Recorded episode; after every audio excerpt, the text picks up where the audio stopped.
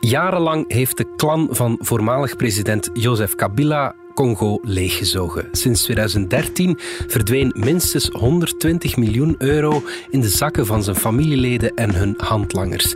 Dat heeft maandenlang onderzoek van onze krant samen met 18 andere internationale media blootgelegd. Hoe ging dat in zijn werk en was ons land daarbij betrokken? En wat betekent dit voor Congo? Het is maandag 22 november. Ik ben Alexander Lippenveld en dit is vandaag de dagelijkse podcast van de Standaard. En mag ik jullie nu al warm maken voor morgen, dinsdag? Dan lanceert de Standaard een nieuwe podcast, Groot Gelijk, waarin we een prangend actueel onderwerp bediscussiëren zonder taboes, met alle argumenten voor en tegen. Niet om gelijk te krijgen, wel om naar elkaar te luisteren.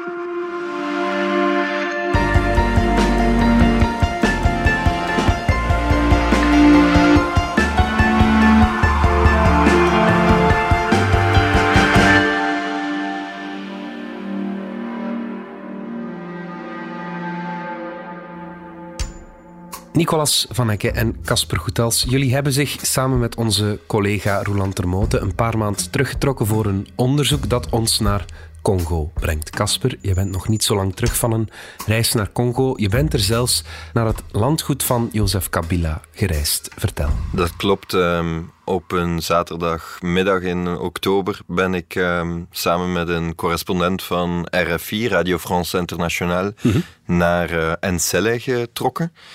Um, en Sele is een vallei op 50 kilometer van Kinshasa, de Congolese hoofdstad, waar Joseph Kabila, de ex-president van Congo, mm -hmm. uh, 20.000 hectare, uh, 20.000 20 hectare land heeft. Ja. En sinds 2018 is een stukje daarvan, uh, waar een vrij groot stuk toegankelijk. Voor wie 27 dollar wil betalen, is er daar een, een safari. Maar het is eigenlijk een soort luxe park dat hij daar gebouwd heeft. Ja. Waar zwembaden zijn, waar gekajakt kan worden op de rivier. Waar uh, allerlei wilde dieren zijn die uh, vanuit andere landen zijn ingevlogen en ingevaren. Mm -hmm. En ik moet zeggen, dat is een, ja, dat is een absurde ervaring. Want je, want je komt daar uit de drukte van Kinshasa, waar de armoede en de overbevolking overweldigend zijn. Ja. Uh, verkeer dat monsterlijke files. En plotseling rij je over fantastische wegen waar uh, straatverlichting is, waar uh, het gras hier en daar is afgedaan, waar, uh, ja. waar een soort rust over u valt. Want zover als je kan kijken zie je alleen maar natuur. En zover als je kan kijken is het allemaal van Kabila. Ja.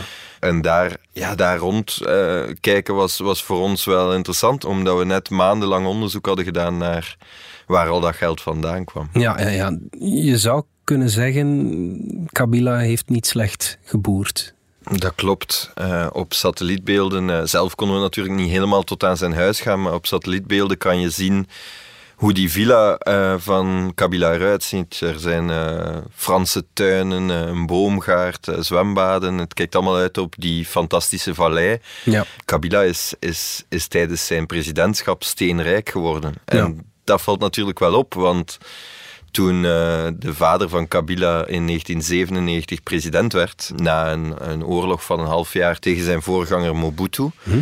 Waren de Kabila's eigenlijk een heel arme familie. Zij hadden jarenlang in de jungle gezeten, in rebellenkampen, uh, daarna in Tanzania en in Rwanda onderdak gekregen van tegenstanders van Mobutu. Hm? Ja. Maar zelf hadden ze nooit geld gehad en nu zijn ze ja, een van de rijkste. Een soort Afrikaans Versailles eigenlijk. Ja, en meer dan één. Ja, uh, ze hebben fantastisch fantastische landgoederen in Congo, maar ook uh, vastgoed op vier continenten in Europa, okay. in de Arabische Golf, in, in Amerika, in Zuid-Afrika. Overal ter wereld hebben ze ontzettend veel eigendommen.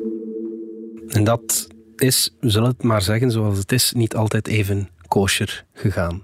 Nee, dat klopt. Um, wat wij de voorbije maanden hebben onderzocht, is, uh, zijn de geldstromen naar de klan Kabila. Mm -hmm. En uh, samen met onze buitenlandse collega's hebben we vastgesteld dat die klan voor minstens 120 miljoen euro heeft gestolen van de Congolese staat. Gestolen, zeg je? Dat kun je wel zeggen, ja, ja. zeker. En hoe um, hebben ze dat gedaan? Wel, om, om geld te stelen, of toch zo ongemerkt mogelijk te stelen, heb je in de eerste plaats een bank nodig. hè, want dan kun je gewoon de financiële stromen langs daar laten lopen, zonder dat eigenlijk iemand van buitenaf ziet waar het om gaat. Ja. Heb je ook een plek nodig waar dat geld terechtkomt, want bij de bank alleen je er niet veel mee. Nu, de Kabilas hadden een, eh, een, een Congolese filiaal van een belangrijke Afrikaanse bank eigenlijk onder controle. Eh, de zus van Kabila had daar 40% van de aandelen. Een, ad- een adoptiebroer van Kabila was daar eh, jarenlang algemeen directeur. Ja.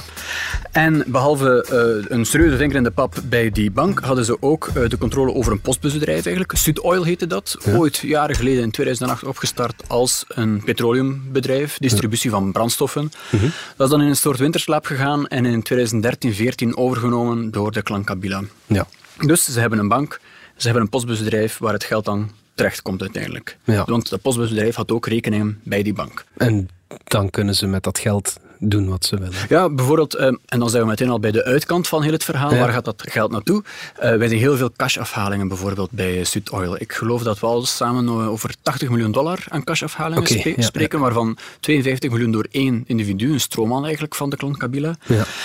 Maar ook zeer interessant is natuurlijk waar het geld vandaan kwam. Ehm, ja, dat is Congolees publiek geld. 50 miljoen euro Ja. eh, was afkomstig van de Congolese Centrale Bank. Ja. Ook zeer symbolisch en eigenlijk zelfs bijna cynisch. 10 miljoen euro was afkomstig van de dienst voor het wegenonderhoud, de wegenaanleg in Congo, wat een zeer uitgestrekt land is, waar het tot op vandaag eigenlijk bijna onmogelijk is om over land van de ene hoek naar de andere te reizen. Congo is ook een land waar de democratie heel zwaar onder druk staat, zoals we zeer goed weten. Ook van de kiescommissie, eh, die dus de verkiezingen in goede banen moet leiden, is er geld naar Sudol ge- gegaan uiteindelijk, via die bank, via de BGFI heet die. Ook zeer opvallend is eh, geld van de Verenigde Naties, eh, dat bestemd was voor eh, de deelname van Congo aan een VN-vredesmissie. Is ook terechtgekomen bij Statoil, dat gaat om 6,8 miljoen. Dus ja, van allerlei organisaties die verband houden met het staatsbestel in Congo, Ja, ja, ja. stal die klan geld. Had Kabila dat geld dan enkel nodig om nu op zijn landgoed van zijn mooie oude dag te kunnen genieten? Of ja, wat deed hij daarmee? Nee, eh, het, was, eh, het was ontzettend duur voor Kabila om aan de macht te blijven. Anders dan zijn voorganger die eh, met een ijzeren greep, Mobutu, die hield alle controle vast. Kabila was iemand die aan de buitenwereld wilde laten zien, ik ben best democratisch. Dus die decentraliseerde zijn macht. Er waren eh, meer dan 100 politieke partijen. De media waren relatief vrij. De NGO's konden in het land werken. Maar om in die wereld de macht te houden, was er natuurlijk ontzettend veel geld nodig. En hij deed dat. eh, zijn systeem was eigenlijk om. om de corruptie eigenlijk te institutionaliseren. Ja. De, de, lonen van ambtenaren, eh, soldaten, eh, eh, politici waren dus dusdanig laag dat om gewoon te overleven in, in Congo dat, dat je bonussen nodig had. Ja. Hey, om u een voorbeeld te geven, de, de hoogste generaal in de periode van Kabila verdiende 120 dollar per maand. Maar dat kon wel 10.000 worden.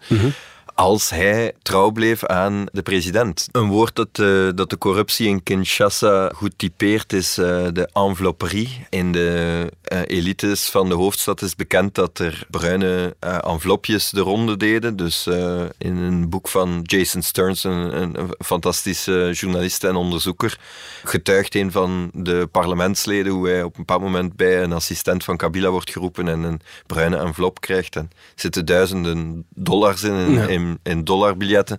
En dat was dan voor onkosten, maar dat was in de aanloop van een belangrijke stemming in het parlement. Ja, ja. En dat is een voorbeeld. Eh, Het was een gegeven dat die enveloppes de ronde deden. En ja, het bespaarde de gêne bij de ontvanger om het geld rechtstreeks aan te nemen. Dus zo'n een bruin eh, papiertje er rond. Ja, ja, ja. Maar ja, het, het, het was een systeem dat zo eh 18 jaar lang eh, heeft ge- Ja. gedraaid. Ja. Het is belangrijk om te zeggen van het onderzoek dat we nu gedaan hebben, toont voor de eerste keer in zulk detail hoe er wordt gestolen van de, van de staatskas eh, zelf.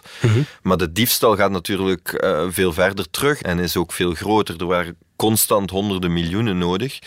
En de rijkdom van de Kabila's toont dat er meer verdiend is in die periode. In 2017 hebben eh, de Congo Research Group en Bloomberg onderzoek gedaan naar de eigendommen van de Ka- Kabila's. Daaruit bleek dat de, dat zij 80 bedrijven in handen hebben, wat dat goed is voor ja, honderden miljoenen euro's.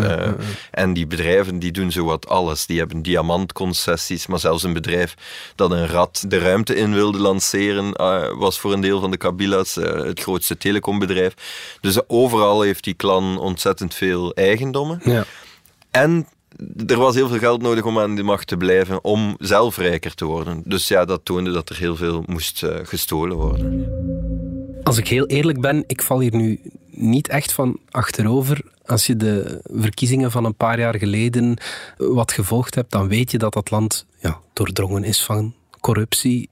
We wisten dat toch, dat het niet zuiver op de graad was, het hele Kabila-machtsnetwerk. Ik denk dat er de laatste tien jaar ontzettend veel belangrijk onderzoek is gedaan ook naar um, mijnconcessies bijvoorbeeld, die voor veel te weinig geld zijn verkocht door de Kabila's, wellicht met uh, ja, allerlei commissies die terugkeren naar uh, zijn klan. Mhm. Maar het onderzoek dat we nu brengen toont voor de eerste keer in zulk detail waar geld werd gestolen rechtstreeks van overheidsdiensten. Dus dat is nog, nog iets anders dan een deal waarbij er eh, steekpenningen worden betaald. Hier op dit moment zien we, er komt geld van de kiescommissie, van de wegenwerken van de centrale bank.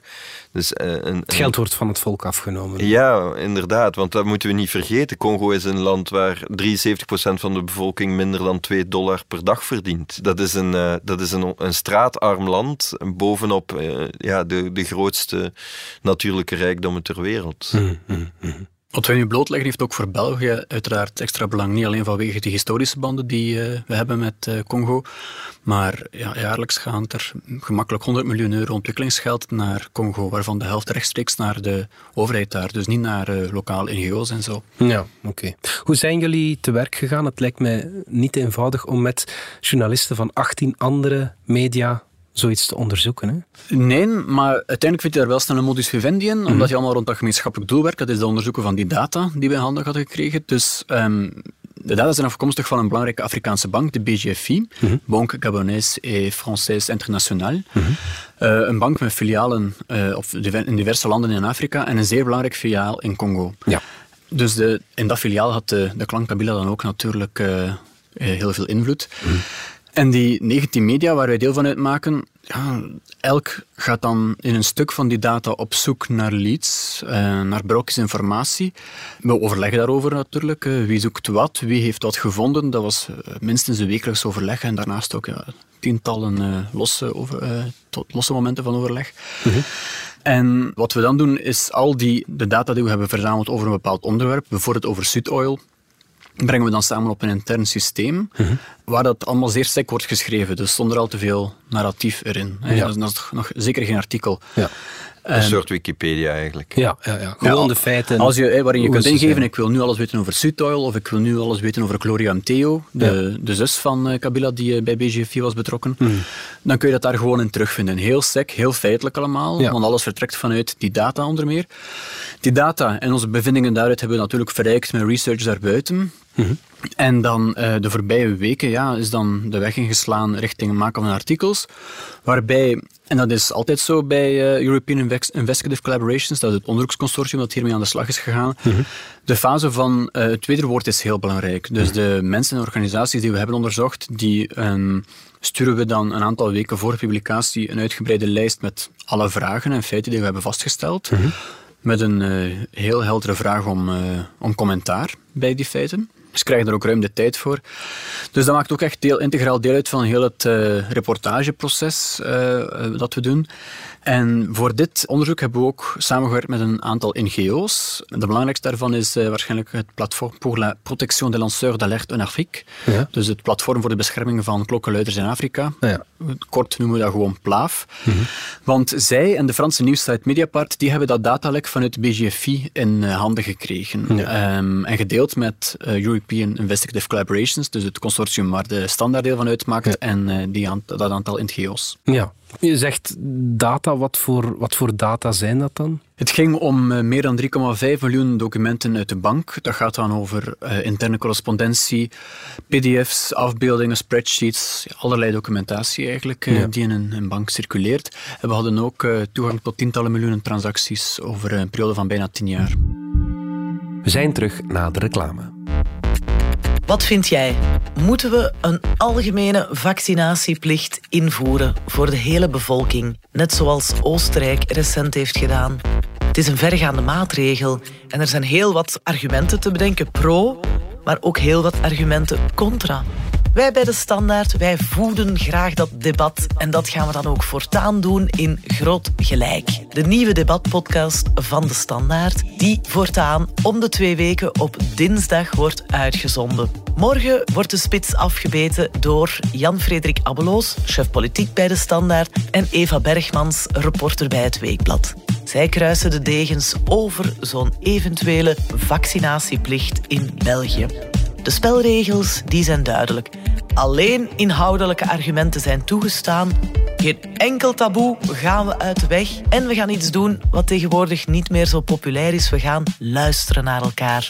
Jij kan ook meedoen. Via podcast.standaard.be zijn alle bedenkingen, reacties, opmerkingen, vragen en zeker ook ideeën welkom om groot gelijk te voeden. We horen je graag en hopelijk luister jij ook. Groot gelijk zou ik zeggen. Tot morgen. Terug naar Congo dan. Zijn er ook Belgen betrokken bij dit verhaal, bij die corruptie? Absoluut. Kabila heeft een aantal zeer goede medewerkers, uh, Belgen. Alain Wan en Marc Buff zijn twee gekende figuren in Congo hm. die een voedseldistributiebedrijf uh, leiden dat ook uh, die wilde dieren naar het park heeft gebracht van Kabila. Over hen gaan we nog, nog schrijven de komende weken. Hm. En daarnaast is er ook nog een, een, een man, Philippe de Moerloze, die... Um, ja, interessant genoeg opdook in de eerste transactie van, uh, van het bedrijf dat Nicolas noemde, Sudoil, dat uh, postbusbedrijf. Eind 2013 gaan er uh, berichten heen en weer tussen die, de Moerloze en de adoptiebroer van Kabila mhm. voor de verkoop, in het kader van de verkoop van um, een gebouw, een garage, een Nissan-garage van de Moerloze mhm. aan uh, Sudoil, wat dat dus eigenlijk hun postbus wordt. Uh, ja, ja, ja. Grappig, een oliebedrijf in een, in een Nissan-garage. Dat moest dienen als een archief. Dat is vervolgens ook uh, verhuurd weer opnieuw aan die bank die door de Kabilas werd gecontroleerd. Dus hij duikt ook daar een, een eerste keer op. Ja, ja, ja. Betekent België vandaag nog iets in Congo, Casper? Um, absoluut. Hè. We zijn daar sinds 1960 niet meer de kolonisator natuurlijk, hmm. maar uh, her en daar zie je gebouwen uh, die door de Belgen gezet zijn en, uh, en er wordt vaak naar verwezen. De relaties zijn over het algemeen vrij goed, mm maar ja, ik was ook in Katanga, de mijnprovincie in Congo, waar de grootste kobaltreserves ter wereld zitten, koper, allerlei metalen die voor ja, de internationale productie nodig zijn. Van bijvoorbeeld elektrische wagens om ons eh, wagenpark te vergroenen. Ja. En ik, ik merkte dat daar ehm, iets veranderd was. Namelijk toen we door de wijken reden waar uh, straatarme Congolezen uh, aan het graven zijn naar kobalt in de hoop iets te verkopen, riepen allemaal kleine Congolese kinderen de hele tijd uh, Chinese dingen naar mij. Okay. Ni hao, ni hao. Uh, ja. En ik vroeg aan, aan de lokale reporter met wie ik daar op stap was van waarom doen ze dat? En ze zei van ja, eigenlijk de enige witte mensen die die kinderen al hebben gezien zijn, zijn Chinezen. Ja. Dus uh, ze denken dat, dat je een Chinees bent. Ja, okay. En dan zei ze van eigenlijk wel grappig, een, een Belg. Ja die in Congo voor Chinees wordt aangezien, eigenlijk zegt dat alles. Ja, ja, ja. En daarmee bedoelt ze, op dit moment spelen wij economisch bijna geen rol meer in Congo. En de, de grote spelers, zoals de Chinezen, zijn degenen die uh, met de grondstoffen uh, in Congo aan de haal gaan. Kabila is nu al een paar jaar geen president meer, maar hij kan zijn rijkdom toch nog behouden. Hoe komt dat? Ja, toen Tshisekedi president was, werd, eh, was dat een verrassing voor iedereen. Hm. Tshisekedi is de zoon van Etienne Tshisekedi, die decennia lang de voornaamste oppositiekandidaat was. Hm. En plotseling wordt daar Felix Tshisekedi president en volgt hij Kabila op, terwijl er heel veel vragen zijn over of hij wel degelijk uh, de verkiezingen heeft gewonnen. Uh, uit allerlei gelekte documenten van de, van de kiescommissie blijkt dat wellicht Martin Fayulu, een andere kandidaat, gewonnen had. En dus dat, dat zorgt voor allerlei speculatie. Wat uh, heeft Tshisekedi aan Kabila beloofd om hem te mogen opvolgen? We hebben met heel wat diplomaten gesproken. Sommige van hen hebben, hebben dat, dat akkoord gezien of, of gepraat met mensen die het gezien hadden. In het begin ging dat over de macht behouden voor Kabila op heel verregaand niveau. Dus uh, controle over het leger, uh, grondstoffen enzovoort. Ja. In die uh, ondertussen ruim twee jaar die voorbij zijn gegaan, heeft Tshisekedi wel een soort demarche kunnen doen. Dit jaar in april is er een, een, een, een regering gevormd zonder Kabila's partij. Mm -hmm. Uh, maar volgens alle insiders die we gesproken hebben, en uh, we hebben met uh, mogelijke presidentkandidaten gesproken, vrienden van Tshisekedi, diplomaten. Mm -hmm. En zij zeggen één ding um, is overeind gebleven van die deal. Mm. Aan de eigendommen van Kabila wordt voorlopig niet geraakt. Ja. En je kan afvragen van waarom is dat? En dat is omdat Kabila nog steeds wel een, een rol van, van, van belang speelt in het land, omdat hij zo rijk is. Mm Omdat het uh, constitutioneel niet verboden is om opnieuw kandidaat te zijn voor de verkiezingen. Mm Dus wie weet kondigt Kabila in de komende jaren aan, ik wil terugkeren. Ja. Dat kan nog. Hè. We hebben ook gezien bij ons onderzoek van de data dat Kabila en de mensen rond hem er alles aan hebben gedaan toen ze het einde van uh, zijn regime voelden naderen. In 2018, in de zomer daarvan, um, is er op twee weken tijd 15 miljoen dollar weggetrokken van die bank. Ja. Via die Sudol-rekening. Ja. Echt, in die periode um, hebben ze op acht maanden tijd 30 miljoen in totaal afgehaald. Ja. Uh, om er zeker van te zijn dat er zoveel mogelijk weg was voor hun rijk ineen zou storten. Mm. Het ging zelfs zo ver dat ze zich bij de bank zorgen begonnen te maken of er wel nog genoeg cash in huis zou zijn. Okay. Ze stuurden elkaar in paniek mailtjes. Dat klopt, we hebben communicatie gezien tussen ja, toplui binnen de bank, uh, waarbij de ene en de andere zegt, ja, als dat hier zo door blijft gaan, zijn we dan volgende week failliet. Ja. Waarop de andere zegt, ja, dat is het risico dat we lopen. Geen probleem, forceer maar. Het is wel heel wrang, vooral voor de, uiteraard voor de lokale bevolking natuurlijk. Hoe is het voor de Congolezen om in zo'n corrupt land te leven? Ze zijn ongelooflijk bewust van dat onrecht. Ja. En um, ja, dat, dat stuit tegen de borst. Mm -hmm. Ik heb uh, met mensen gepraat in Kinshasa. Die stad die groeit bijna voor uw ogen. Uh, toen de Belgen daar vertrokken in 1960 was het een stad van 440.000 inwoners. Ja. Vandaag zijn het er 17 miljoen.